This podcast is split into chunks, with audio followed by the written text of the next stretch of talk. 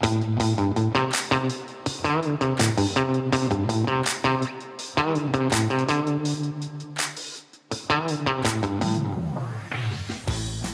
Welcome to the Uneek Dog Experience Dog Etiquette segment. Today's tip please don't let your dog beg. Controlling your dog's impulses is the number one training effort to make with your canine companion. Controlling their impulses means your dog is able to sit and stay in one location for as long as you expect them to do so. Of course, this is within reason since they are a roving pack animal. Their natural instinct is to spend their day looking for food. Since we feed them, we can ask them to control their impulse to beg. Controlling your dog's impulses will be the hardest effort for them to make. That is why training them to sit, lay down, and stay on command will lead to controlled impulses. Training your dog to be still and not beg will not happen overnight. It takes patience and different levels of effort from learning how to sit on command, then lay down on command, and ultimately learning how to stay. More than likely, you will have to ask your dog to do these three behaviors at different levels of difficulty until they're fully capable of staying in one spot so as not to be begging at the table or misbehaving in any given situation. You will also need to teach your dog to sit, lay down, and stay in many different environments. For instance, you will need to teach them how to do so near your kitchen, in your living room, your bedroom, outside,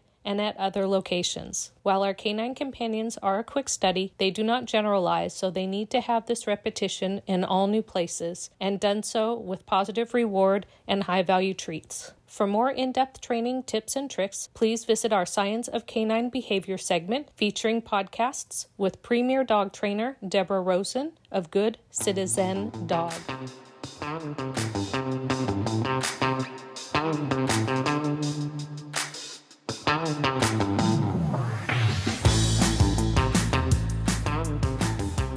Thank you for tuning in to the Uneek Dog Experience.